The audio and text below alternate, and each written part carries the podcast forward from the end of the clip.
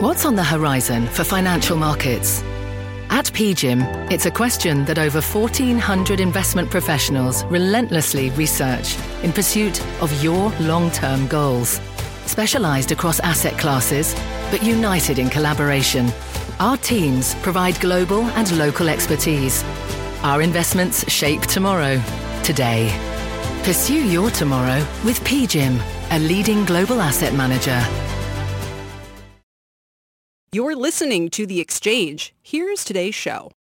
And welcome to The Exchange, everybody. Forget Merger Monday. It's Medicine Monday now.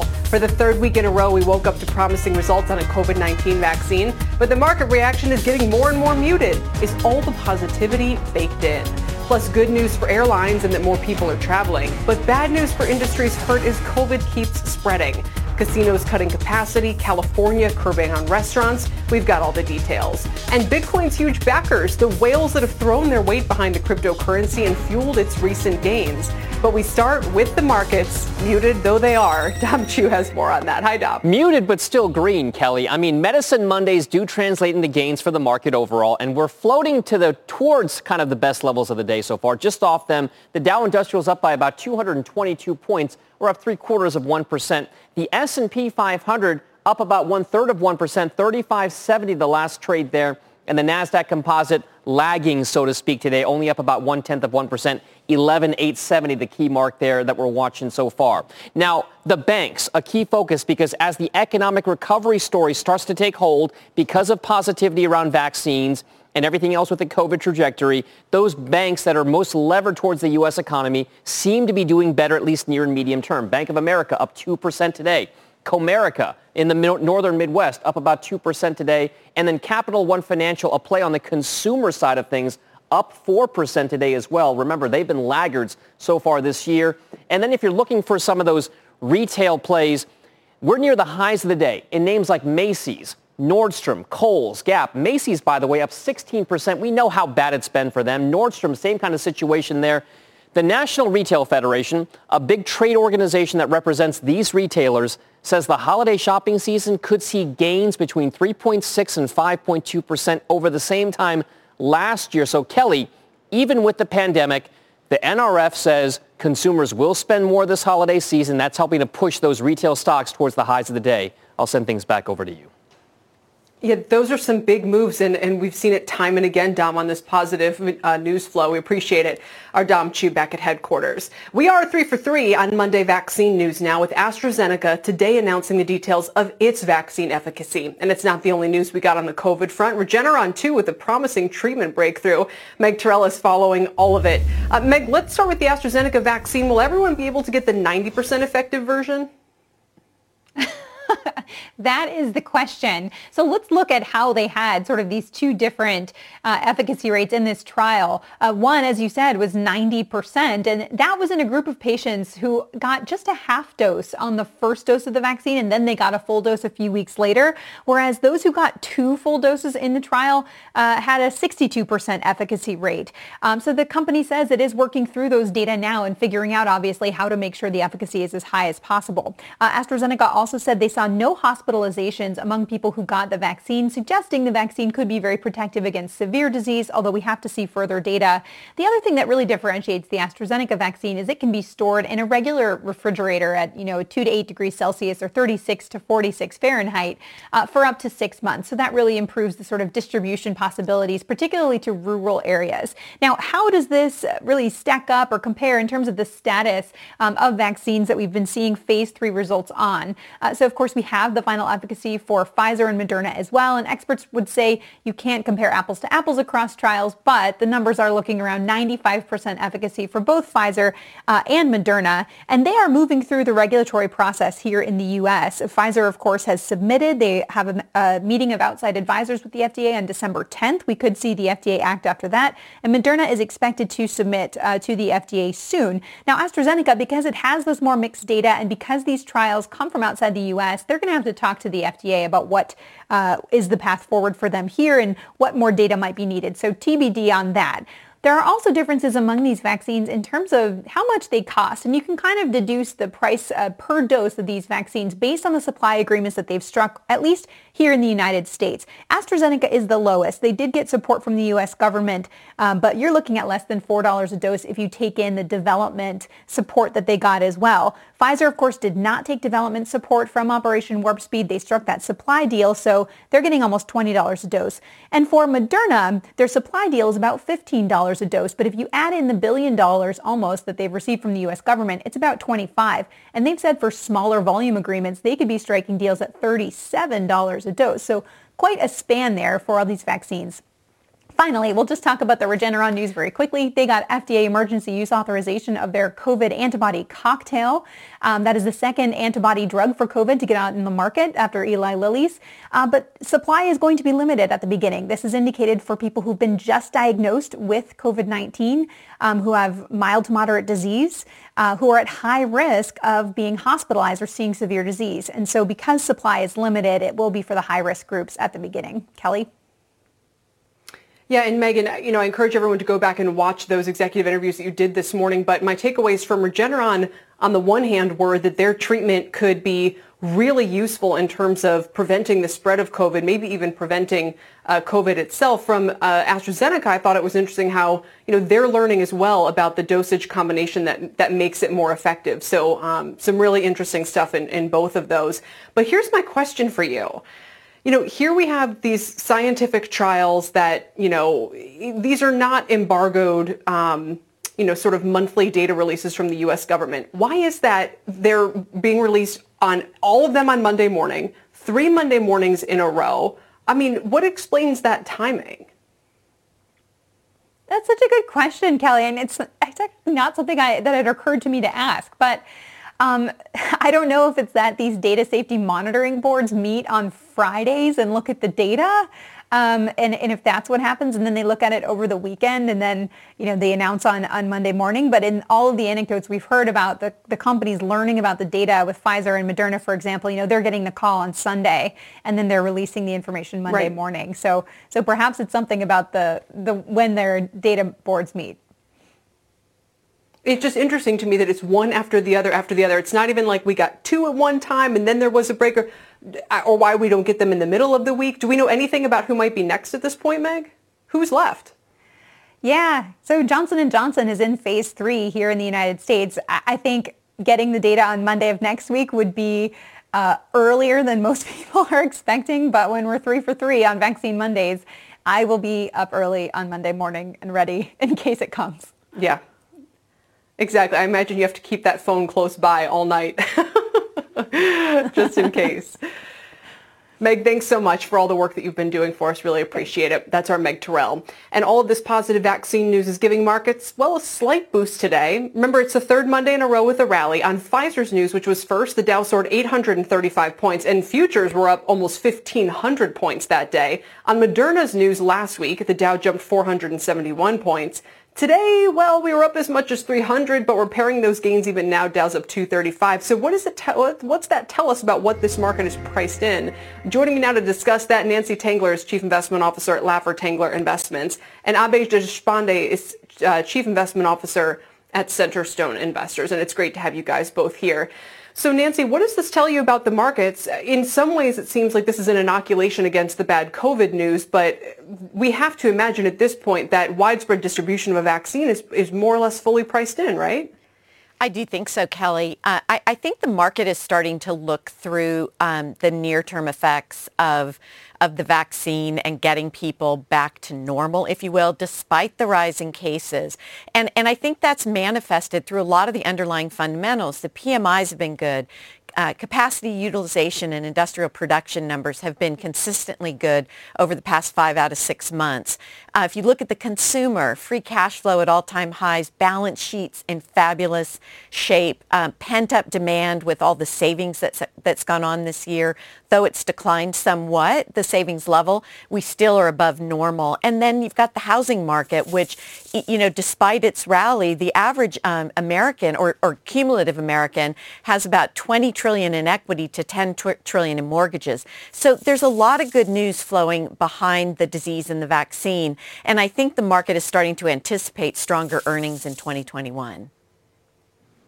Okay, Abe, I'm looking through some of your uh, names that you like here. Grainger, Brunswick, 3M. Uh, these seem like they are geared towards being reopening plays, right? So again, if this market is kind of looking through to vaccine distribution, doesn't it also have to be looking through to that phase of the stocks that are working and, and starting to leave the stay-at-home trades behind? Although, as we saw last week, you know, the, on any given day, you can all of a sudden have a big reversal and zooms up 6% again.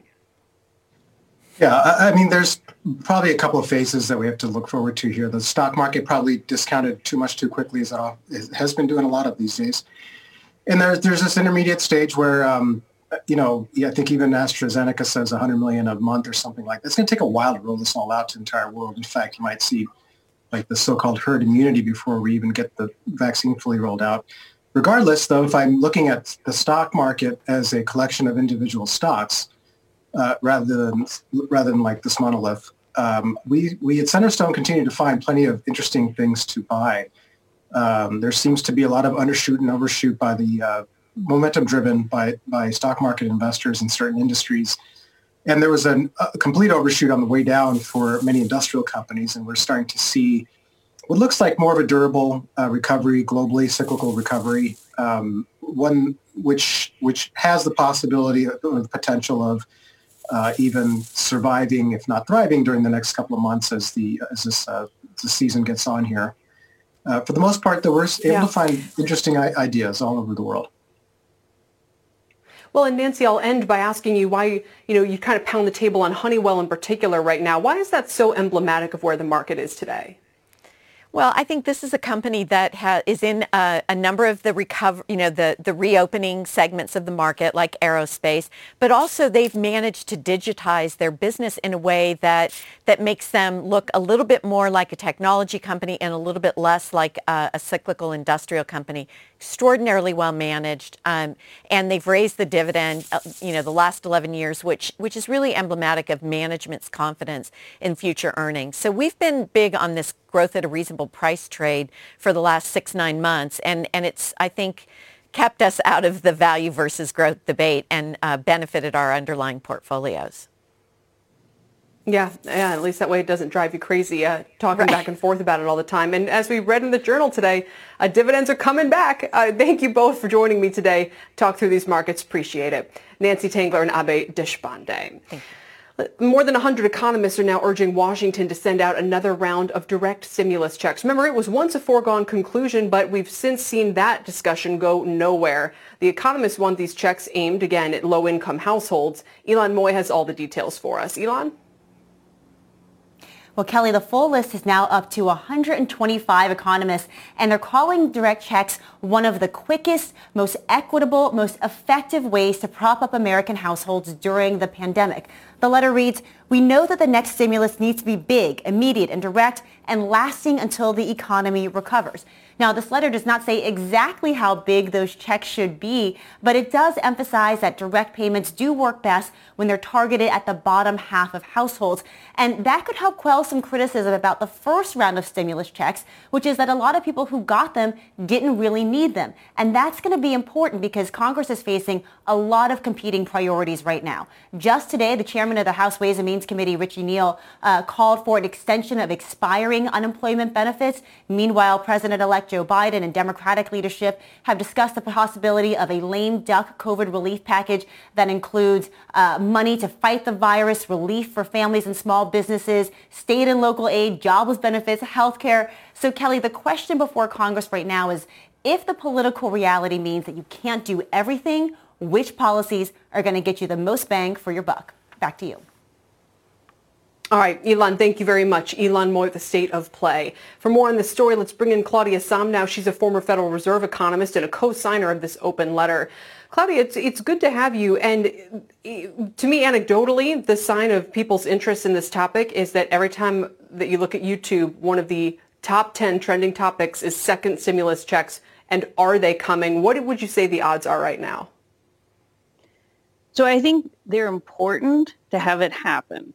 I think we've seen since this summer the odds against more relief. There is a heightened partisan environment in Washington, but the American people need more help. And it has become obvious in recent weeks with the case counts mounting, the improvements and people getting back to work are slowing. People need money. They need some support. And Congress knows how to do it. They, they got to get it done. How much would it cost, Claudia? What, what kind of uh, sort of big picture number are we talking about? Because when they're going down and saying, okay, the pot of money is going to be 600 or 700 or 1.1, whatever the number is, trillion dollars, um, how much would your version of these direct checks cost? The first round of the checks that went out earlier this year cost $300 billion. If they were more targeted, it could be a little bit less than that. Frankly, I think targeting is hard right now because millions of Americans have lost income this year. And the IRS does not have it up to date. But whatever we can do to get the money out is worthwhile. It is one part of relief discussions that has a lot of nonpartisan support it is not that hard. You ask Americans, do you want another 1200 bucks, 500 bucks for a kid? They're going to say yes, and we're going to empower them to use that money for what they need most right now. That is the biggest bang for the buck right. we could imagine. Uh, yeah, the popularity, I think, is no surprise. Um, what is interesting is the trade-offs. So if we say, okay, there's funds from the PPP program that are left over, can be repurposed, or you know, if it comes down to should we do these checks instead of another round of PPP or instead of uh, the Restaurant Act or instead of hotel industry aid, I mean, why should these take priority when, as you've mentioned, there are targeting questions and it's really hard to know who actually needs them the most and make sure that those people get the most help? Right. I mean, this is hard. The trade-offs are real. I think you got to go to stuff that's up at the top of the list. Priorities, things we know how to do, things we know work well. The way the system is set up, if Congress passed them and we said more direct payments, they would be in people's bank accounts within a week. Like we could really use a shot in the arm right now. It is true. I would like to see a relief package with trillions, S at the end. And yet, that that doesn't look likely right now, and we can't let the eh, the perfect be the enemy of the good.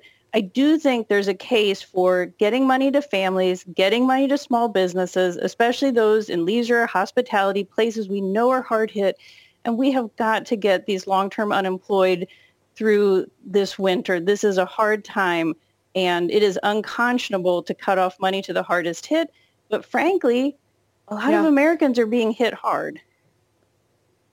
No, absolutely. And I think, again, it's a question of, you know, do you target those industries that are most affected to make sure that, you know, the people there don't end up in worse shape versus sending the checks to households directly. Uh, but still, again, Claudia, thank you for making the case, especially as these talks get uh, hopefully a second wind to them. I appreciate you joining us today. Great. Thank you so much. Claudia Sahm with the prospects of direct stimulus checks. Coming up, the China challenge. The new administration will look to rebuild global alliances, but could that nice neighbor approach hurt our ability to confront our biggest partner, China? Plus, one strategist says the worst is yet to come in the muni market with downgrades and budget shortfalls on the horizon. He'll join us. And Nevada cuts casino capacity in an attempt to avoid a complete shutdown. But is it too late? We're back after this.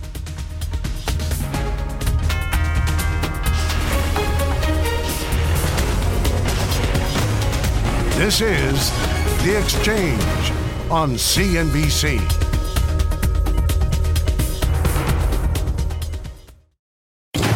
Electricity, a big idea that's inspired countless new ones. From powering the light bulb to virtually powering our entire lives. 30 years ago, State Street launched the SPDR S&P 500 ETF, SPY, a big idea that inspired the world to invest differently, and still does. What can you do with SPY?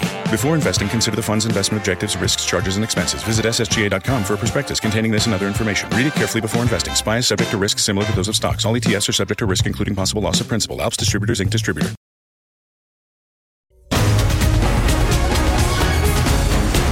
Welcome back. President-elect Joe Biden's cabinet is taking shape. Veteran diplomat Antony Blinken was named Secretary of State earlier today. He served as a national security advisor and deputy secretary of state under the Obama administration. The Wall Street Journal describing him as a foreign policy centrist whose priorities would include rebuilding U.S. relationships around the globe.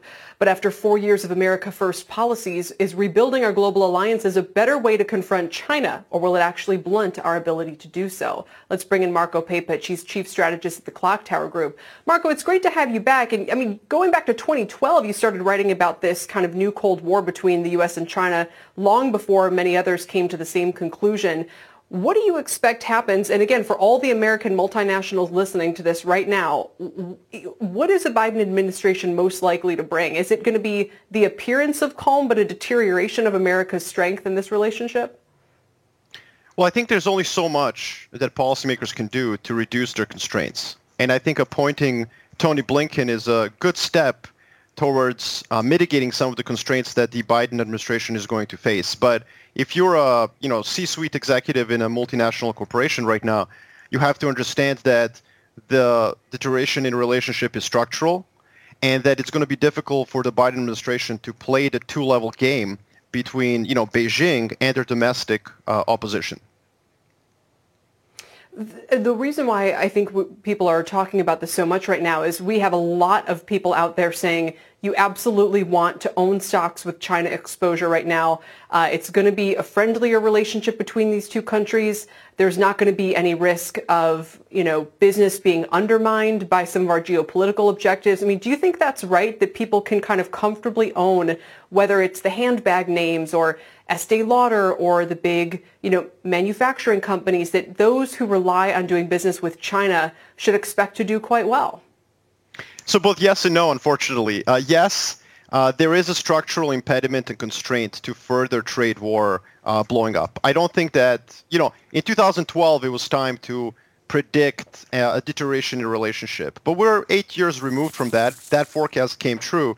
We cannot simply extrapolate it linearly. I think that there are constraints on both China and the U.S. in terms of making the trade relationship worse. However, on a short-term 12-month horizon, what's going to matter more for that basket of stocks is what's happening domestically. And it's pretty clear that Chinese policymakers are trying to signal to us through multiple avenues that they uh, intend to deleverage the economy and that they do not expect to continue stimulating. In fact, very similar to the report Ylan made earlier about what's happening in the U.S. So if that's the case, though, I mean, China is still the economy that's emerging first, fastest, and arguably strongest from the global pandemic. I mean, that puts them in a pretty powerful position to dictate the terms of commerce over the next few years, doesn't it? Yes, but the stock market has already priced that in. So if you look at the performance of uh, Chinese stocks this year, it's been stellar. But notice that CSI 300, for example, has not really done that much since Biden was elected. It's only up about 2%. And I think that that's you know, telling us, look, Chinese stocks have already done what they were going to do. They've already priced in this advantage that China has in resolving COVID first. Going forward, there's going to be more of a, uh, a range-bound market in terms of Chinese equities, not so much because of a U.S.-China relationship, but more because policymakers domestically are just focusing on antitrust. They're going after their big tech, so there's a huge stroke of pen risk. Uh, they're uh, setting three red lines on the real estate and property developers. Uh, and also, they've introduced some volatility in the sort of corporate bond market, onshore corporate bond market, that's likely to lead to further agita in the equity market as well. Well, and you've just given us a couple of ideas there, maybe about what parts of the Chinese market to avoid. Um, what would you say is best positioned? So just to kind of put a, a point on that, what, where would you say is kind of well positioned for this era of, that we're heading into? And, and are there any other places that you would warn investors about? So first of all, what I would say is that in terms of the Chinese market, definitely consumer players are going to do well. Anything that uh, the Chinese policymakers have sort of introduced tailwinds to, so innovation, tech. Uh, we've seen, for example, the Chinese, you know, Tesla challenger, uh, NIO, do extremely well. Those kind of plays are probably going to do well over the next uh, 12 months, regardless of the deleveraging uh, points that I've raised. Uh, in terms of the broader uh, implications of Chinese deleveraging, if Chinese total social financing, so their sort of broad measure of credit, drops from the current 13.5% annual growth to something like 10%, you know, um, East Asia EM plays are likely not going to do well. So whether it's South Korean market, Taiwanese, um, broader sort of EM Asia is going to struggle if China takes a step back. Uh, and the other question that I have is what is the interplay of Chinese deleveraging in a world where next year we also have less fiscal stimulus in the US, at least less than the market expected? Mm-hmm. What does that mean for the US dollar? That's going to be a very difficult question to answer. But I think, and look, I'm a bear on the US dollar over the next decade. I think we're in a bear market. But I think over the next six months, dollar could catch a bid and catch some of these reflation trades off guard. And although I'm bullish over the next cycle, bullish commodities, EM, all that stuff. If you're a long-term institutional investor, I think it makes sense. Over the next six months, I think some of these reflation trades we've all gotten really addicted to might uh, suffer. Yeah. That's fascinating, Marco, because we've also covered the dollar a lot here lately and whether you know it's going up or down, and both in the short and long run. Uh, thank you so much for all the nuance that you provided today. Really appreciate Anytime, it. Anytime, Kelly. Marko Papic is with Clock Tower Group talking all about China. Coming up, despite warnings about holiday travel, Americans are still getting on planes. We'll look at who's benefiting from that. Plus, from Stan Druckenmiller to Rick Rieder to Bill Miller, the big money is becoming more of a believer in Bitcoin. Now there are two unlikely new whales in the market, not your typical investor. We've got all the details coming up. And don't forget, you can always watch us live on the go using the CNBC app. The exchange is back in two minutes.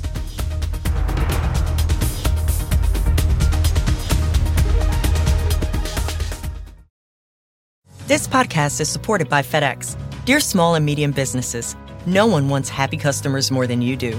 That's why FedEx offers you picture proof of delivery, packageless and paperless returns, as well as weekend home delivery to 98% of the U.S. on Saturday and 50% on Sunday. See the FedEx service guide for delivery information. FedEx Ground service is also faster to more locations than UPS Ground. See what FedEx can do for your business. Absolutely, positively FedEx. CNBC has quick and easy to understand business news updates at the open, midday, and close every weekday. Markets, money, and more from Wall Street to Main Street. I'm CNBC's Jessica Ettinger. Follow and listen to CNBC Business News Updates wherever you get your podcasts.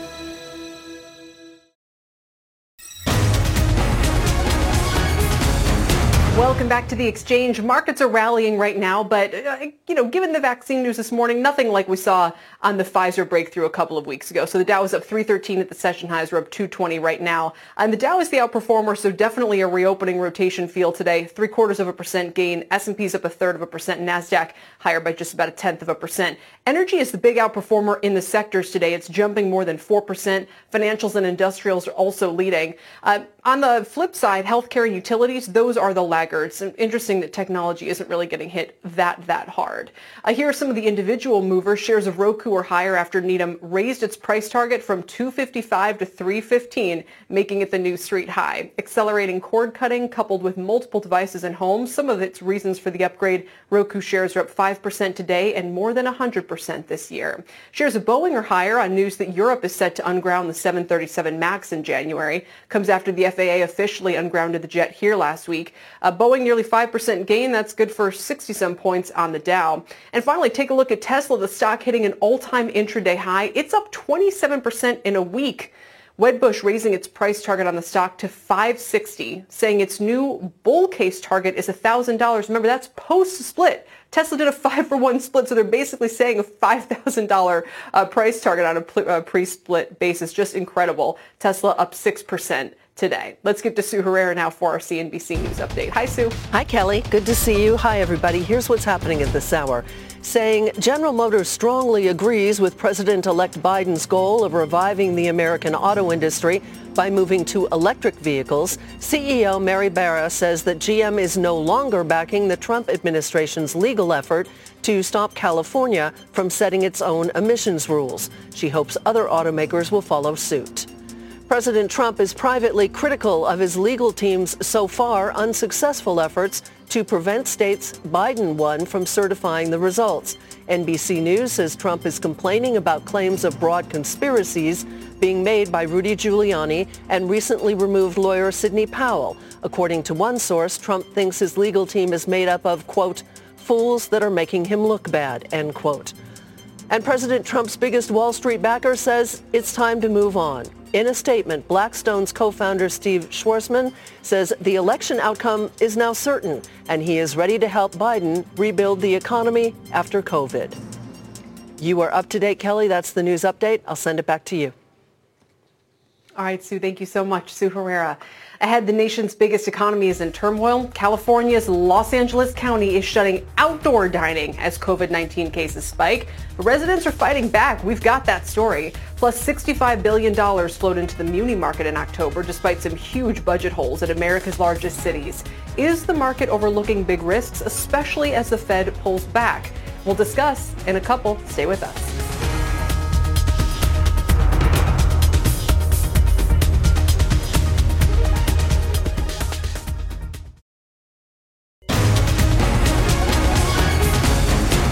Back. The number of COVID cases does continue to surge across the country, with hospitalizations setting a record for the 13th day in a row. And we're seeing more and more restrictions as a result. We have team coverage tracking the economic impact uh, today. Phil LeBeau is in Chicago with how airlines are dealing with crowding concerns. Contessa Brewer has the latest on Nevada's casino crackdown, and Aditi Roy is looking at the fallout from LA's plan to end outdoor dining. Phil, let's start with you.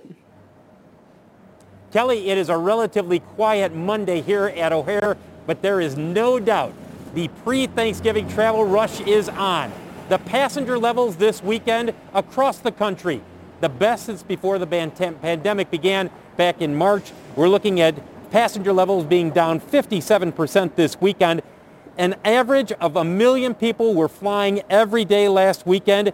That, along with the relatively positive news regarding a possible vaccine from AstraZeneca, has the airline stocks moving higher today. As you take a look at these airline stocks, keep in mind that they are looking at Thanksgiving weekend to be down anywhere from 50 to 55 percent.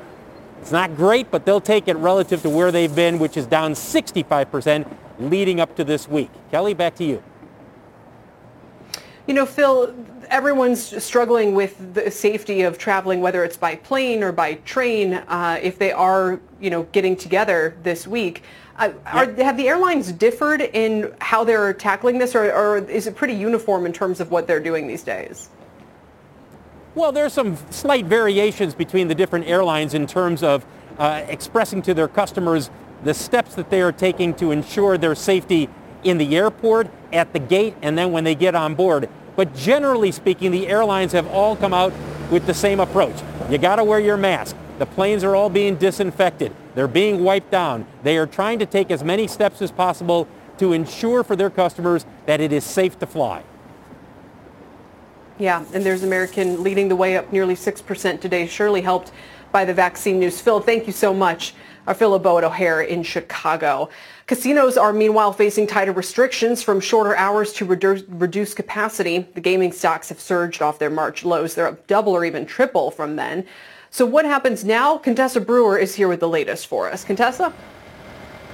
Hi there, Kelly. Nevada's governor has just ordered casinos in that state to reduce their maximum occupancy from 50% to 25% starting tomorrow. He's issued a three-week pause of course, he's trying to avoid a total economic shutdown like the one they had this spring. Nevada's daily new coronavirus cases have surpassed 2,000 this week. In the past, casinos have argued that they struggle to break even at 25% capacity because that occupancy limit also has to include employees. And the rollback is particularly troubling for Las Vegas, the Strip, which has struggled to regain tourism especially in that midweek part. That's where group businesses, um, conventions, conferences, sales meetings, or the lack thereof really matter. So poor, in fact, is midweek visitation that MGM has just announced Mandalay Bay and, and the Mirage will close Monday through Thursday. That joins the Palazzo owned by Las Vegas Sands and Encore owned by Wynn doing the same thing.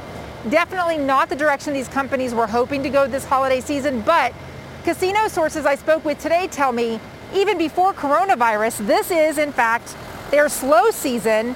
And if they can manage to book 25% capacity, hey, they would take it and feel pretty happy about it.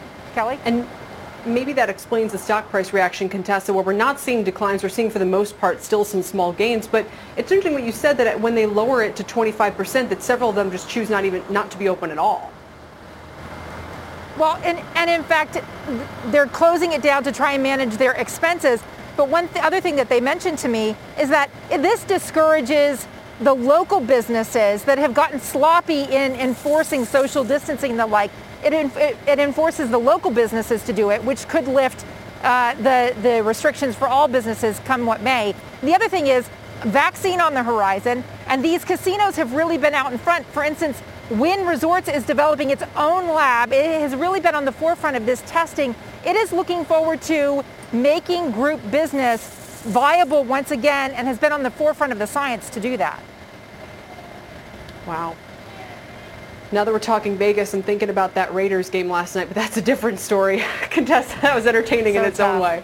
Contessa, we appreciate it. Uh, Contessa Brewer out on the strip for us. Further west, LA County is shutting down outdoor dining as the state deals with a record spike in COVID cases. Aditi Roy is here with how residents are preparing for these restrictions. Aditi, it sounds like they're not not so happy about it. Oh, definitely not. It's been a, a, tough go with them. And California, of course, having a really rough time with COVID. And now LA has announced these drastic measures. Those numbers statewide are skyrocketing at record highs. Friday alone, the number of new cases was an unprecedented 15,500. LA County is one of the top counties contributing to that spike. Its five-day average is more than 4,000 new cases. As a result, LA County will be shutting down outdoor dining at bars and restaurants starting on Wednesday. The closure will be in effect in, until at least three weeks. If those numbers don't subside, the county says it will impose an even stricter order, a March-style shutdown. Restaurants can still be open for takeout and for delivery, but many owners who have already been struggling say a move like this could mean the end of their business. Keep in mind, the governor's late night curfew also went into effect on Saturday, and that was met with many protests as well. Back to you, Kelly. Aditi, one of the talking points uh, as everyone's trying to sort out the pandemic response has been to compare California with Florida. You know, in Florida, there's very few restrictions. Mm-hmm. Uh, in California, there's quite a lot. Why is it that California has still struggled so much with these outbreaks? Mm, it's really interesting. Uh, what officials will say is that it, it's just a matter of, of just behavior of social gatherings. You know, California was restricted for a while and then they started opening things up. And in many places, you're just seeing immediately not just family gatherings, but people gathering even in indoor, you know, homes and things like that. And once you gather indoors, the masks do come off easily. Once food is involved, for instance, the masks come off. And uh, that's how things spread. Yeah, and they're clearly wanting to take every possible precaution here, closing outdoor dining in LA too. Aditi, thanks. Aditi Roy in California today. Coming up, Treasury Secretary Mnuchin pulls the plug on some Fed lending programs that were being tapped by the muni market. One strategist says it was the wrong move at the wrong time because there's a lot of pain to come in the sector. He'll join us. Don't go anywhere. We're back in a couple.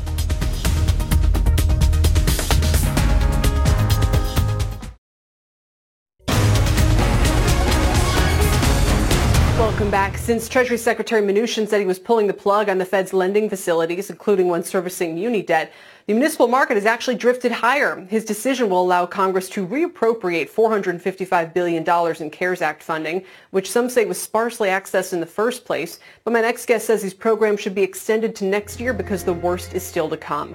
With me now is Tom Kozlik. He's head of Muni Strategy and Credit at Hilltop Securities. And Tom, it's all interconnected to some extent, right? I mean, it's interesting that you could say Secretary Mnuchin's decision, while obviously not predicated on the fact that there will be a Biden administration, if there is a stimulus package that includes more state and local aid, it would seem to justify his kind of move, right? Yeah, I think that there's a, uh, if, if, if there is a situation where there's a significant amount of not only COVID relief generally for the economy, but specific targeted you know, and or a significant amount that can go to state and local governments, I think that that would be one thing. But we've seen going back to August that you know things are really, really moving slowly, if at all, on the COVID relief side. And you know, it, it seems that aid for state and local governments has been one of the top one of the topics or one of the themes that's really slowed things up. Right, for sure. And the reason why it's uh, divisive is because you know people don't want it to turn into a bailout when that money could be better spent on really suffering industries. And frankly, the municipal market, as you and your colleagues keep telling us, we've been doing a lot of coverage on it. The muni market has held up pretty well. I mean, who's even using this Fed facility? I thought it was basically just New Jersey or something, right? Well, and you know the the the fact that the municipal liquidity facility has only been tapped by two issuers really shouldn't be a uh, that shouldn't be you shouldn't look at municipal credit and think that just because it was tapped by two two issuers that uh, the worst isn't yet to come. I think that the worst is yet to come with regard to downgrades outpacing upgrades. I think that's going to end up happening for years.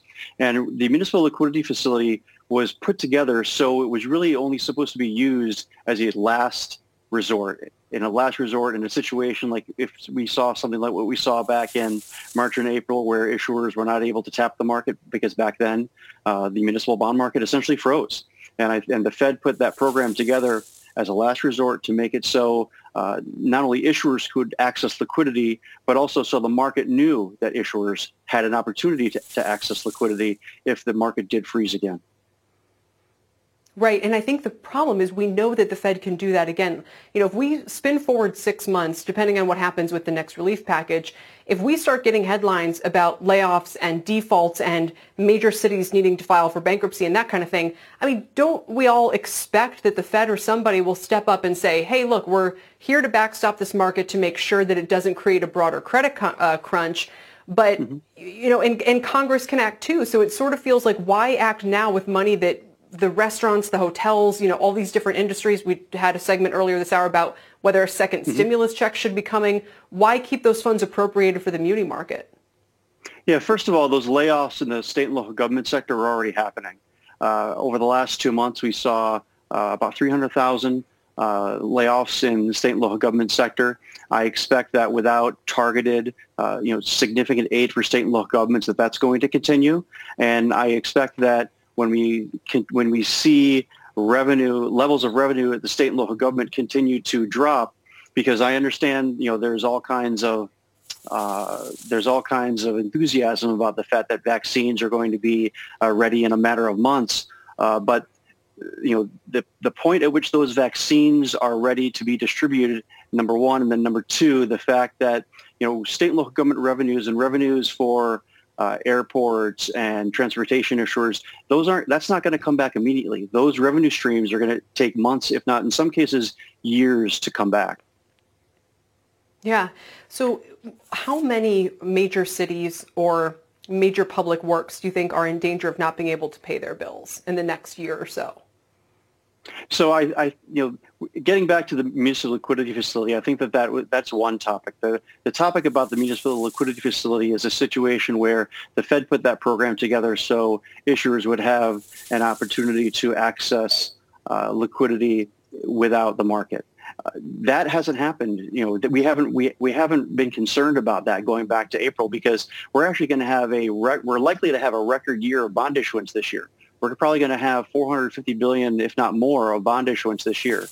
The hmm. situation that we're that we're most concerned about is a situation that isn't just you know in a couple of weeks or in a couple of months, but you know we're still at the beginning of this third wave, and I think that there's still a lot of uncertainty that investors and analysts need to think about. You know, I think it's fine to have a optimistic case, but I think it's also important to have a a base case and also a situation where you know there's a, a, case where again revenues don't come back quite as quickly as what folks are hoping they come back at.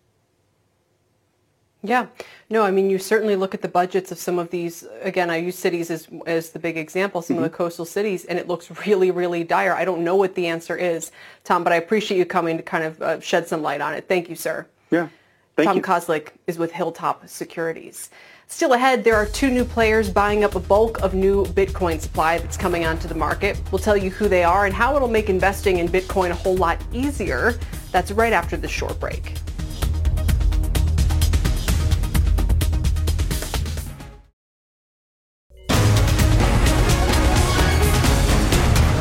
Welcome back. People using Square and PayPal are now buying up the bulk of the new Bitcoin supply coming online. This after a number of high-profile investors have turned bullish on the cryptocurrency. Its staying power uh, gets gets better every day. I think the risks in, of Bitcoin going to zero are, are much much lower than they they've ever been before. I have warmed up to the fact that um, Bitcoin could be an asset class that has a lot of attraction to it as a store of value to both millennials and the new West Coast money. Uh, it's hard to say is it worth the price it's trading at today. But do I think it's a durable mechanism that, that, you know, do I think will take the place of gold to a large extent? Yeah, I do. Well, it's not just the money managers that are buying Bitcoin. FinTech companies are the new whales. They're the ones bringing in a wave of new crypto customers. Kate Rooney is here with more for us. Kate? Hey, Kelly, Square and PayPal users are driving some of that recent demand for Bitcoin. The payment companies let users buy and sell cryptocurrencies, with PayPal's product launching just a few weeks ago. According to some estimates, those companies are now soaking up all of the new Bitcoin coming onto the market each day. PayPal partnered with a company called Paxos. The exchange owned by Paxos had seen pretty steady volume since January. But take a look. When PayPal launched its crypto product in recent weeks, volume skyrocketed. According to crypto hedge fund Pantera Capital, that increase implies that within weeks, PayPal users are now buying up about 70% of new Bitcoin coming onto the market. Pantera estimates that Square had already been buying up more than 40% of new Bitcoin. Jack Dorsey's company launched Bitcoin trading a couple years ago, and this year the company went a step further and said it was adding $50 million worth of Bitcoin to Square's balance sheet. The surge in demand from uh, fintech players may be one of the factors adding to the rally here by offering trading. Uh, these mainstream apps are able to take some of that friction out of buying. Kelly, back to you. What, is that what makes this different from the? But a couple of years ago, we still had. I mean, it was all retail buying. Right, right. So it's now uh, new retail buyers that are already on, you know, PayPal and Square, for example. You also have institutional buyers. So it seems like the cohort of buyers is changing slightly, and you have Paul Tudor Jones and and other more established investors giving some of those people a little bit more cover to invest. I wonder how they're buying. We'll have to ask them. You know, are they also using PayPal and Square? Because I suspect they must have a, yeah. they must have more of a high high-powered way. Uh, Kate, thank you very much for tracking all of this for us. Our Kate Rooney. That does it for the exchange today, but coming up on Power Lunch, it's the retail rally. A big spending prediction from the Retail Federation has the whole sector jumping. You should see what Macy's is doing today. Are investors getting too ahead of themselves? We will ask. Don't go anywhere. I'll join Tyler Mathisen after this quick break.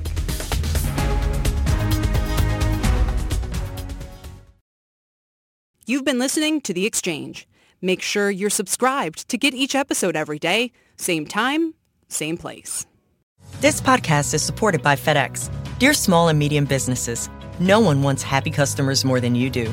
That's why FedEx offers you picture proof of delivery, packageless and paperless returns, as well as weekend home delivery to 98% of the U.S. on Saturday and 50% on Sunday. See the FedEx service guide for delivery information. FedEx Ground service is also faster to more locations than UPS Ground. See what FedEx can do for your business. Absolutely, positively FedEx.